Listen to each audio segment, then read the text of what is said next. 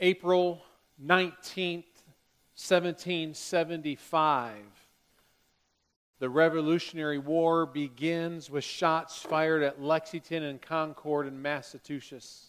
June 7, 1776, Richard Henry Lee introduces a motion in a meeting of the Continental Congress that the United States is and should be declared free from ties to Great Britain. July the 2nd, 1776, the Continental Congress votes to declare independence from Great Britain, formally adopting the Lee Resolution. The next day, John Adams writes in a letter to his wife that the second day of July, 1776, will be the most memorable day in the history of America. It ought to be solemnized with pomp and parade, with shows, games, sports, guns, bells, bonfires, illuminations from one end of this continent to the other, from this time forward forevermore. July 4th, 1776, the Continental Congress approved the final wording of the Declaration of Independence after it went through 81 changes.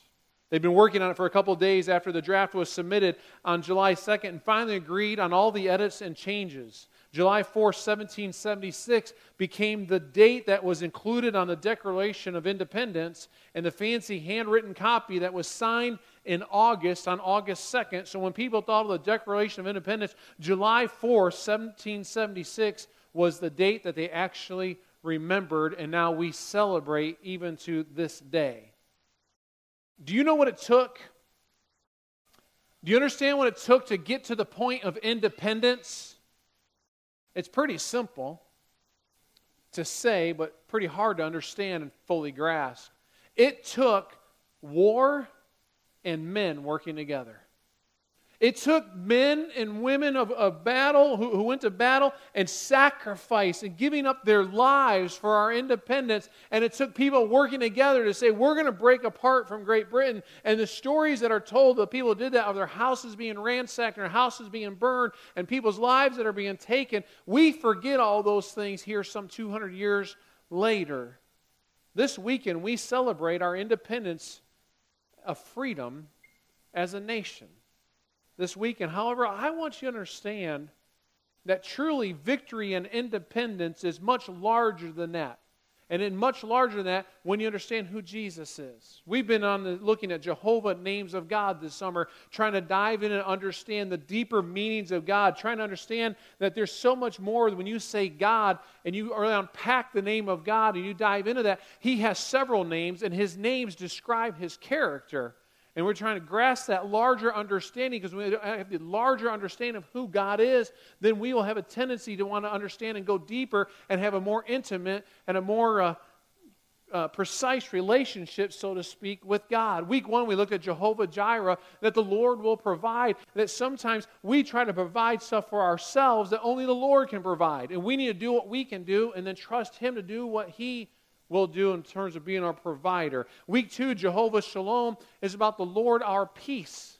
That we will not have peace in our life until we know God as Jehovah Shalom. Week three last week was Jehovah Rohi, the Lord our shepherd, that He wants us to stay within His flock and live within His kingdom so that He will shepherd and guide and protect us. Today, I want to tackle Jehovah Nissi, the Lord our banner. The Lord our banner. When we understand God, we will truly then start to understand and be able to grasp freedom. Turn your Bibles to Exodus 17. Exodus 17, as we look at this great Old Testament passage, this story, let me give you the background as we turn there. God had brought the Israelites out of Egypt. He led them by a pillar of cloud by day and a pillar of fire at nighttime.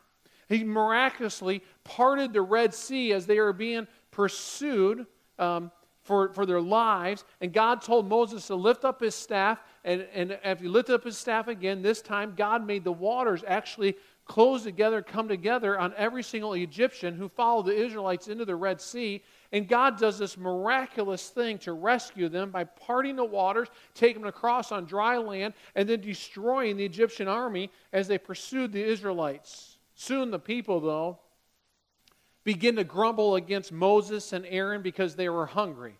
And God provides manna from heaven and quail for them to eat. They're like, We're starving, hungry. And God says, Boom, here's food for you. More than enough for everyone and more than enough you'll ever need. They come to this area known as Rephidim. Look at this picture. They come to this part of the desert. This is one angle of that area where they would have been at, and there was no water to drink. Can you imagine being in that picture? Can you imagine being in that scene? You're in a hot desert land surrounded by rocks, and they're thirsty, and the people begin to grumble again. And God told Moses to take his staff and strike the rock, and water would come out of it. Now, I understand, and you probably understand too, because you've seen it, where water will flow over rocks and water will flow in between rocks, but water does not come out of rock. Even when you're driving up and down, say, the Bluegrass Parkway, and you see water flowing down the rock, it's either going over it or it's coming in between it, but it's not actually coming out of the rock. And so it would take a supernatural thing to happen to have water come flowing out of the rock. Just this instance of having manna and quail fall from the sky, that wasn't enough for the people. And so they grumble and they complain and they want more. And even in this, they had the audacity to ask, Where's God in all of this? I mean, you stop and think about it. They're being pursued. He rescues them, takes them through the Red Sea on dry ground, gets the other side. then they say, We need food. He provides food. Where's God in all this? There's a question they're asking. Exodus 17 7 says, And Moses called the name of that place Massah and Meribah because of the quarreling of the people of Israel and because they tested the Lord by saying, Is the Lord among us or not? Even though God's hand had provided for them several times, they're still asking a question Where is God? Water. Water was the least of their worries, as we're going to see. They were about to go to war. And water was a very small thing as they're facing war. We pick it up in verse 8. Listen to the text and follow along. While the people of Israel were still at Rephidim, the warriors of Amalek attacked them. Moses commanded Joshua, Choose some men to go out and fight the army of Amalek for us. Tomorrow I'll stand at the top of the hill holding the staff of God in my hand. So Joshua did what Moses had commanded and fought the army of Amalek. Meanwhile, Moses, Aaron, and Hur climbed to the top of a nearby hill. As long as Moses held up the staff in his hand, the Israelites had the advantage. But whenever he dropped his hand, the Amalekites gained the advantage. Moses' arms soon became so tired he could no longer hold them up. So Aaron and Hur found a stone for him to sit on. Then they stood on each side of Moses, holding up his hands. So his hands held steady until sunset. As a result, Joshua overwhelmed the army of Amalek in battle. After the victory, the Lord instructed Moses, Write this down on a scroll as a permanent reminder and read it aloud to Joshua. I will erase the memory of Amalek from under heaven. Moses built an altar there and named it Yahweh Nissi, which means the Lord is my banner. He said, They have raised their fist against the Lord's throne, so now the Lord will be at war with Amalek generation after generation. Bow your heads with me. Father God, we just ask that you would use this text in our minds and our hearts today for us to further understand you, for us to deepen our walk with you, for us to grasp the freedom that comes, the victory that comes when we walk under the banner of God Almighty, Jehovah Nissi. Lord, open our minds to understand that. Father, this text is so rich with meaning and so rich with direction about how to live life in freedom, how to live life in victory. Lord, help us to understand, grasp, and live that out today. May your word be alive and active in this place today. In the name of Jesus, we pray. Amen. Remember, the people. The people had been griping about the food and the water that God had provided. They've even questioned God, saying, is the Lord among us? Questioning Moses, Is the Lord among us? Is the Lord with us? And then verse 8 says, Then Amalek came and fought Israel at Rephidim. And so this battle takes place. And in this context of this story, this, this happening, what took place, I think there's six spiritual truths I want you to grab onto today. Spiritual principle number one is this don't gripe about what God gives you or where He is. Sometimes we walk through challenges, they do just like they were. They were griping and complaining and suddenly found themselves facing a war. Our nation is spiritually bankrupt right now. We are spiritually broken. We are in a war right now. Have you stopped to consider the war? We think about the war and we think about what? We think about ISIS. We think about someone coming and blowing up some airport or blowing up some bar in Florida, and we think that's the war. I got to tell you, that's not the war. It's a war. It's a byproduct of the war that we're in. But the war we're in right now is between God and Satan, and we're in the middle of that. The war we're in right now is a spiritual battle where Satan comes to kill, steal, and destroy. See, they had their mind on the here and now. They had their mind on, I need food. They had their mind on, I need water. And all along, they didn't know the Amalek was coming to go to war to destroy them. And we do the same thing. I need this right now. Oh no, this is on the news right now. When all along our eyes have been closed to the spiritual battle and the war going on around us. Who's Amalek? He's the grandson of Esau. Esau was one of his sons of Isaac and a grandson of Abraham. And verse 9 says So Moses said to Joshua, Choose for us men and go out and fight with Amalek. Tomorrow I'll stand on top of the hill with the staff of God in my hand. And so they sent people to go fight in battle while Moses basically was out saying, I'm holding on to God while you guys go fight in combat. Here's what Tony Evans writes about this text. He says when Moses said he would go to the top of the hill with the staff of God in his hand, he was referring to a simple shepherd's crook. But this staff was significant because it had been sanctified. This is the same staff that had turned into a snake, ushered in the plagues, and opened the Red Sea. Through it, God used the natural to perform the supernatural. And God brought victory to the Israelites in the battle against Amalek as long as Moses continued to hold up the staff. This battle wasn't decided by those who were fighting. The winners and losers returned by their own skill or power. Rather, the key was Moses' posture with the staff of God. Could he keep it raised or would it be lowered? How the armies fared in the valley wasn't tied to their education, to their finances, to their notoriety. Instead, it was inextricably tied to what Moses did on the mountain. Got to tell you, we're in a battle. And it's inextricably tied to how we lift up our hands to God, how we grab onto the coattails of God, how we lift up our hands and say, God, I need you to fight this battle. Spiritual principle number two is this. No one can achieve victory alone impossible to achieve victory alone. Moses got tired and he couldn't keep his arms lifted up towards heaven. And if any of us were to stand here for even five minutes, we'll be like, okay, my arms are getting a little bit tired. You start feeling the blood rushing. Your arms should get to get tingling. Your shoulders get tired. If the victory was dependent upon him alone, they would have lost. If it was dependent upon Moses standing there during the whole battle, they would have lost because Moses would have worn out. But Aaron and Hur stepped in in a big way to help. As long as Moses held the staff up, the Israelites would be winning.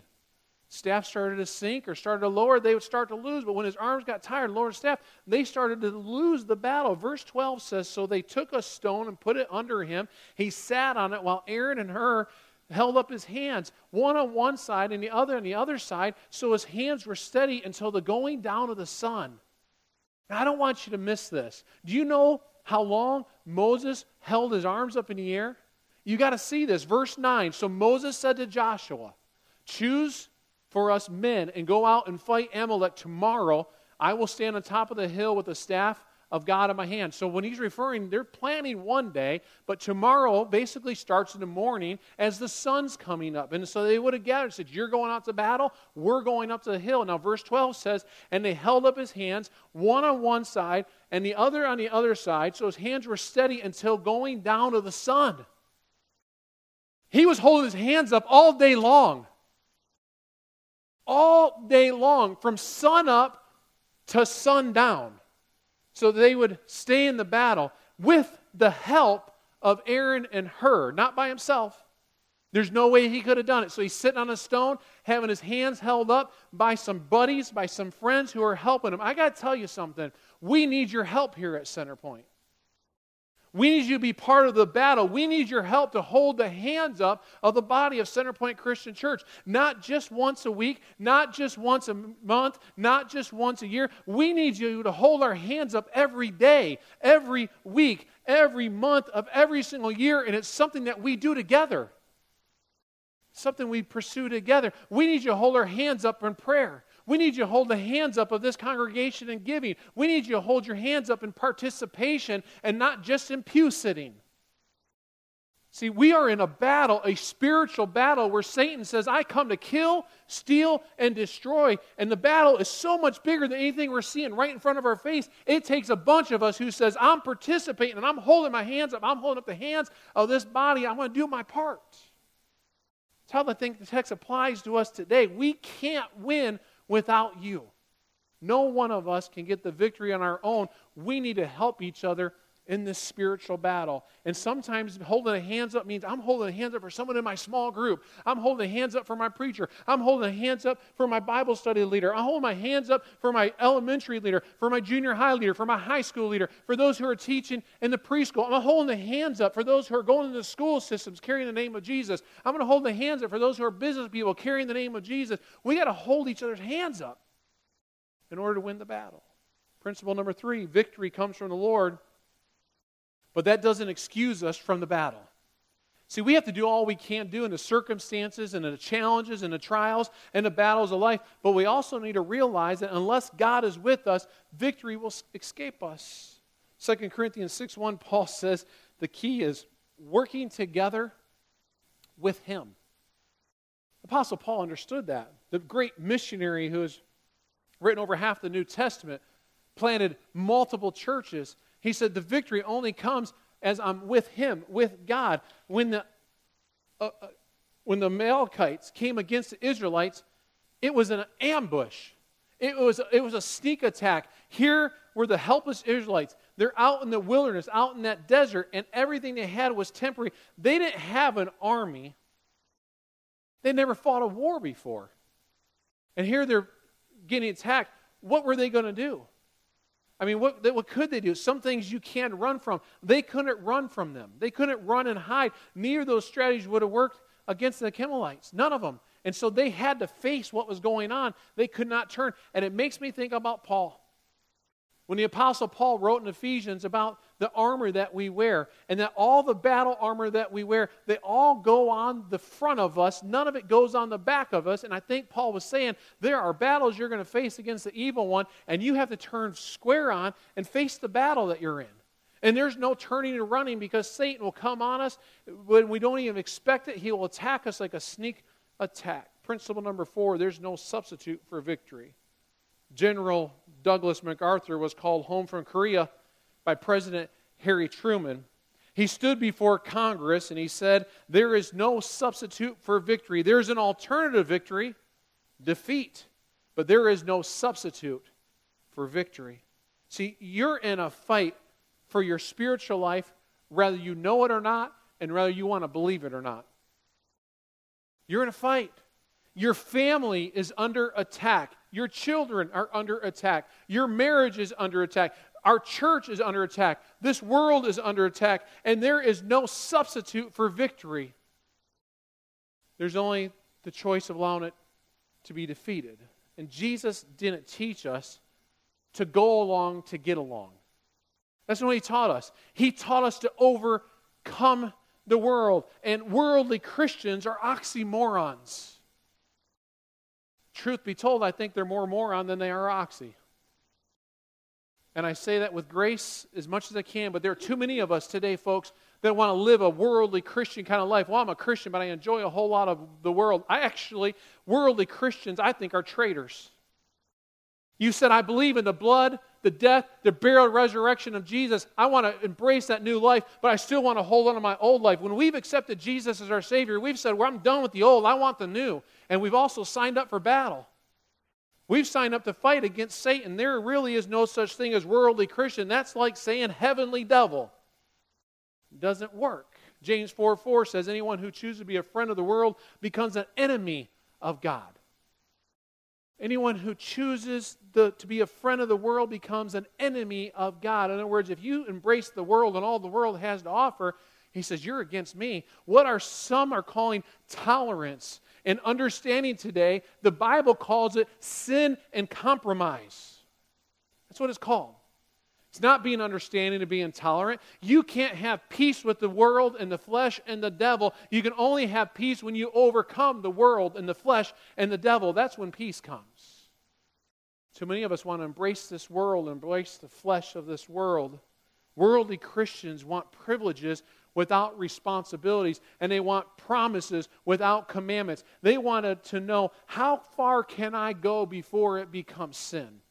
They want crowns without crosses. Worldly Christians, they want peace without having to pay the price for it. That's not possible. You can't conquer without a conflict. And Jesus conquered the cross, but there was conflict in that. There's no substitute for victory with the devil because he's a roaring lion and he's a raging liar. And this 4th of July weekend, there's bigger things to think about than lighting off the next firework or the next cookout that we're going to have.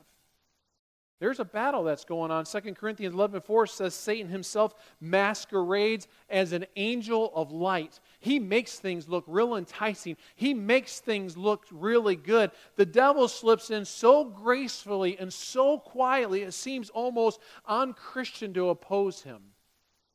Well, how could you say that? How can you believe that? How can you tell them they're doing something? How can you tell them that's sin? Because that's what the devil does. We're being told in subtle, satanic, and secular humanist ways to be tolerant of everybody, to be accepting of everything. The spirit of compromise, the spirit of appeasement, and political correctness is poisoning the church,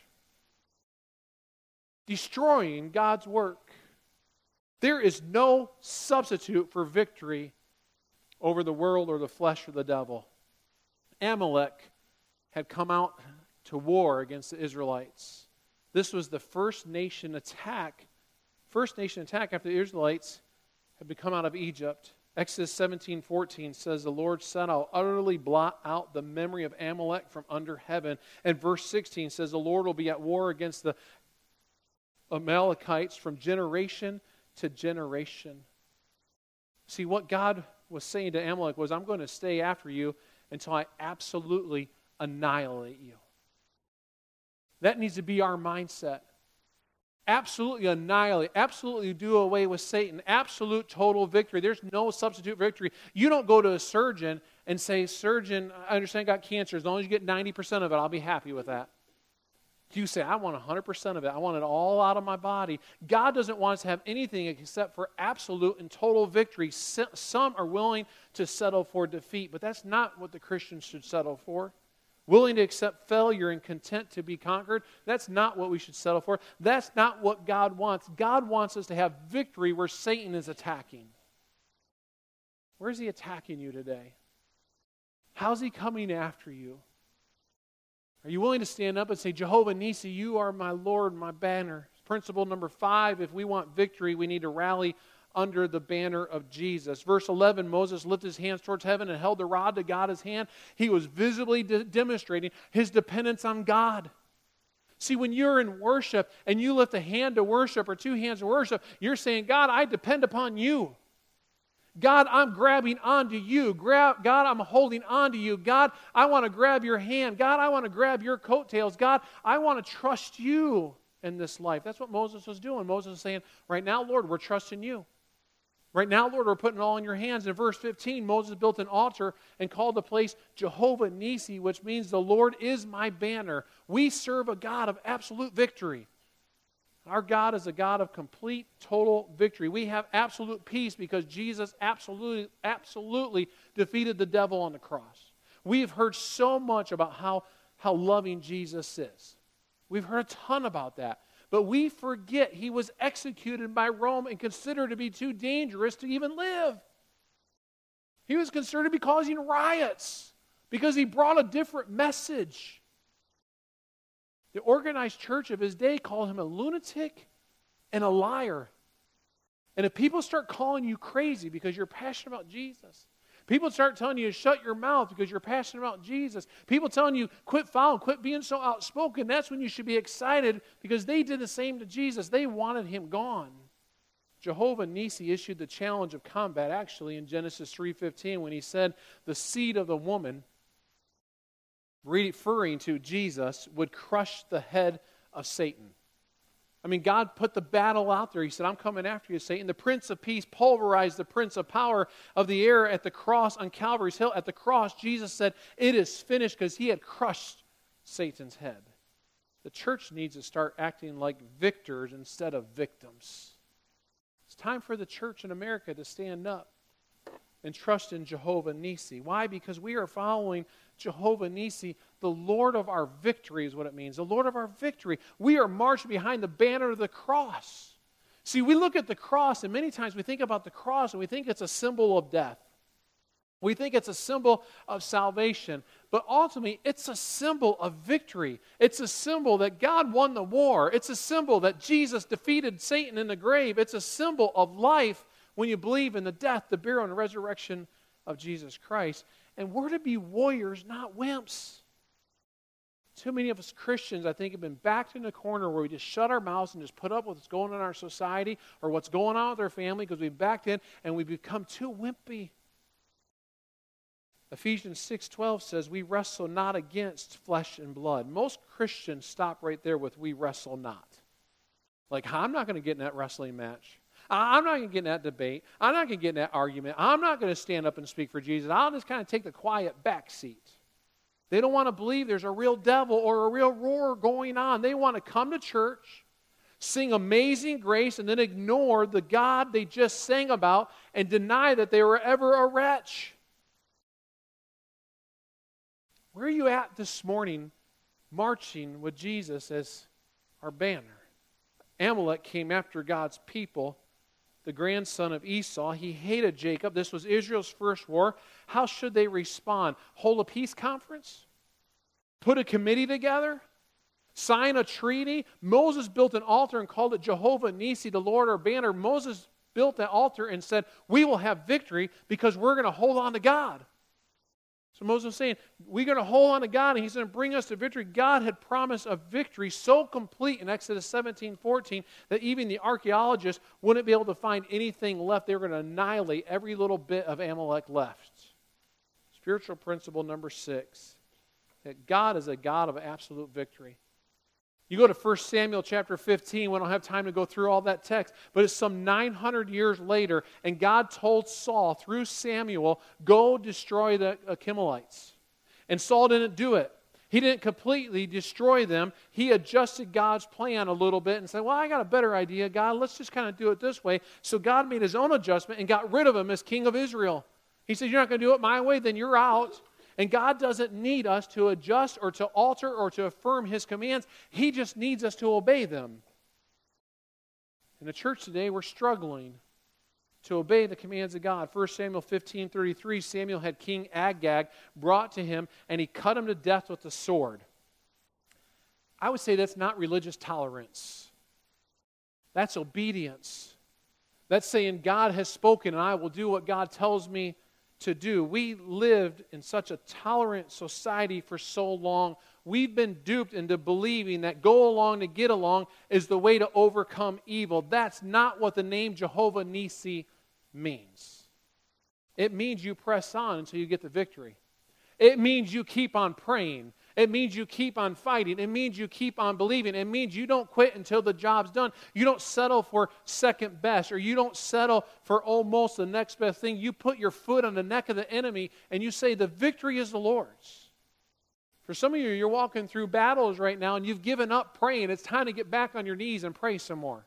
For some of you, you're struggling with some kids who have gone AWOL, or your marriage that is in, a, in the ditch, or your job that is struggling, or the disease that you're fighting, or temptations you're trying to overcome, or you're struggling with all the stress of this world. It's time to be on knees in battle and say, God, I'm going to keep on believing. I'm going to keep on praying. I'm going to keep on trusting. I'm going to keep my hands reached out to you. Isaiah 11, the prophet Isaiah predicted that there would be one that would come along to be the banner for the Gentiles. That's you and me, the Gentiles. It says, In that day, the root of Jesse will stand as a banner for the peoples. The nations will rally to him, and his place of rest will be glorious. Made that promise, that's coming, that Jesus was coming. John 12, 23, Jesus said, If I be lifted up from the earth, I will draw all men unto me. We got to lift him up. As we lift him up, then he draws us to him. We rally around Jesus. He lifted us up the banner of victory at the cross. It's time for people of God to raise the banner here in Lexington and declare war on Satan. It's time for the people of God to raise the banner of Jesus in Kentucky and wage war on Satan.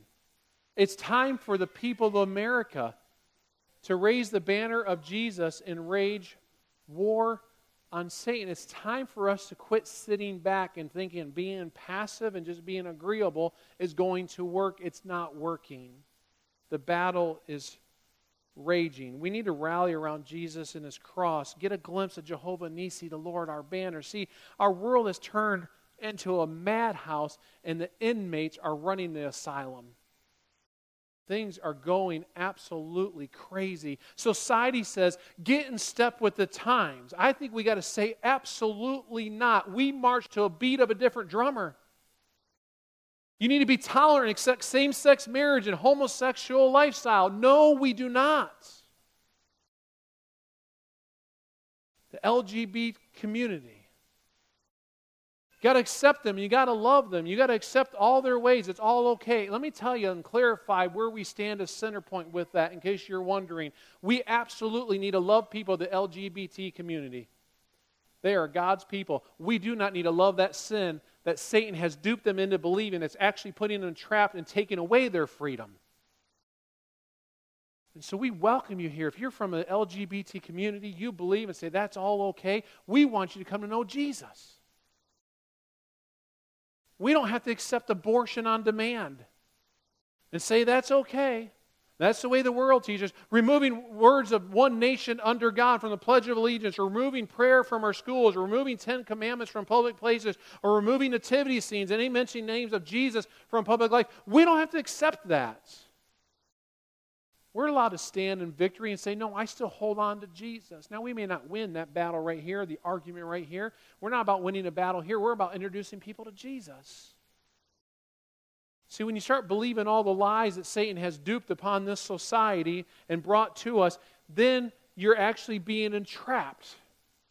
And Jesus came to bring freedom. We need to put on our full armor put our swords out and rally behind Jesus to get the victory. Jehovah Nissi, when David walked out in the face of Goliath, he didn't say, Goliath, you want to dance? He didn't walk out and say, Hey, Goliath, can we just sit down and talk about this a little bit? He didn't come out with something gentle. He come out and said, I've come in the name of the Lord Almighty, and I've come to take your head off. So he said, The giant. We lost that attitude to say, I'm going into battle and I'm going to fight the evil one. We need to go for the victory every time, all the time. We need to be, we need, we need to be more passionate and persistent. We don't need to quit. We don't need to give up. We don't need to walk away because that's what Satan wants us to do. Church, when you know Jehovah Nissi, you say, you know what? I'm going to fight. I'm going to stand up against our culture that tells us just be passive and let it all be and be tolerant and just accept everybody just exactly they are and never ever mention the name of Jesus. We know Jehovah Nissi. We know I can stand up and speak the name of Jesus. Paul told Timothy, endure hardship with us like a good soldier of Christ Jesus. Church, I want to encourage you endure. This weekend we celebrate freedom of our country. But as you're free in Jesus Christ, we need to endure because hardships are coming and will continue to come. And what's going on in our world, it's going to get worse before it gets better. Hold on to Jehovah Nissi. Fight in the battle to know that He is the Lord, our banner, and realize there is no substitute other than holding on to Jesus for victory. See, if you stand for the Lord, He'll give us victory today and tomorrow and later this week and every day, He'll bring us victory in the midst of the battles we face. Heavenly Father, God, help us to grab onto you, Jehovah Nissi, the Lord our banner in the middle of the battles of this life. And yes, Lord, we have all kinds of wars and rumors of war going on in our society and beyond. But Lord, the bigger war is the spiritual battle of Satan who comes to kill, steal, and destroy. Father God, would you open our eyes? Open our eyes to see where Satan is trying to kill, steal, and destroy in our own lives. Open our eyes so, Lord, we go to battle and we'll fight against him and we'll battle with Jehovah Nissi leading the way. God, for Satan wants to entrap, he wants to take away freedom, he wants to destroy. And God, we need a battle against him in prayer, battle against him in the word, battle against him in the power of the Holy Spirit. And so, Father, give us the battle mentality, the victor mentality that says, I'm going to stand, I'm going to fight, going for victory. God, we worship you and we honor you today. Lord, as we celebrate communion this morning, we celebrate from a place of victory. We think about the cross, and it reminds us of the victory over the death, over the evil one, over Satan, that you conquered the grave. And so, Lord, we honor you this morning as we partake communion together. We pray in the name of Jesus. Amen.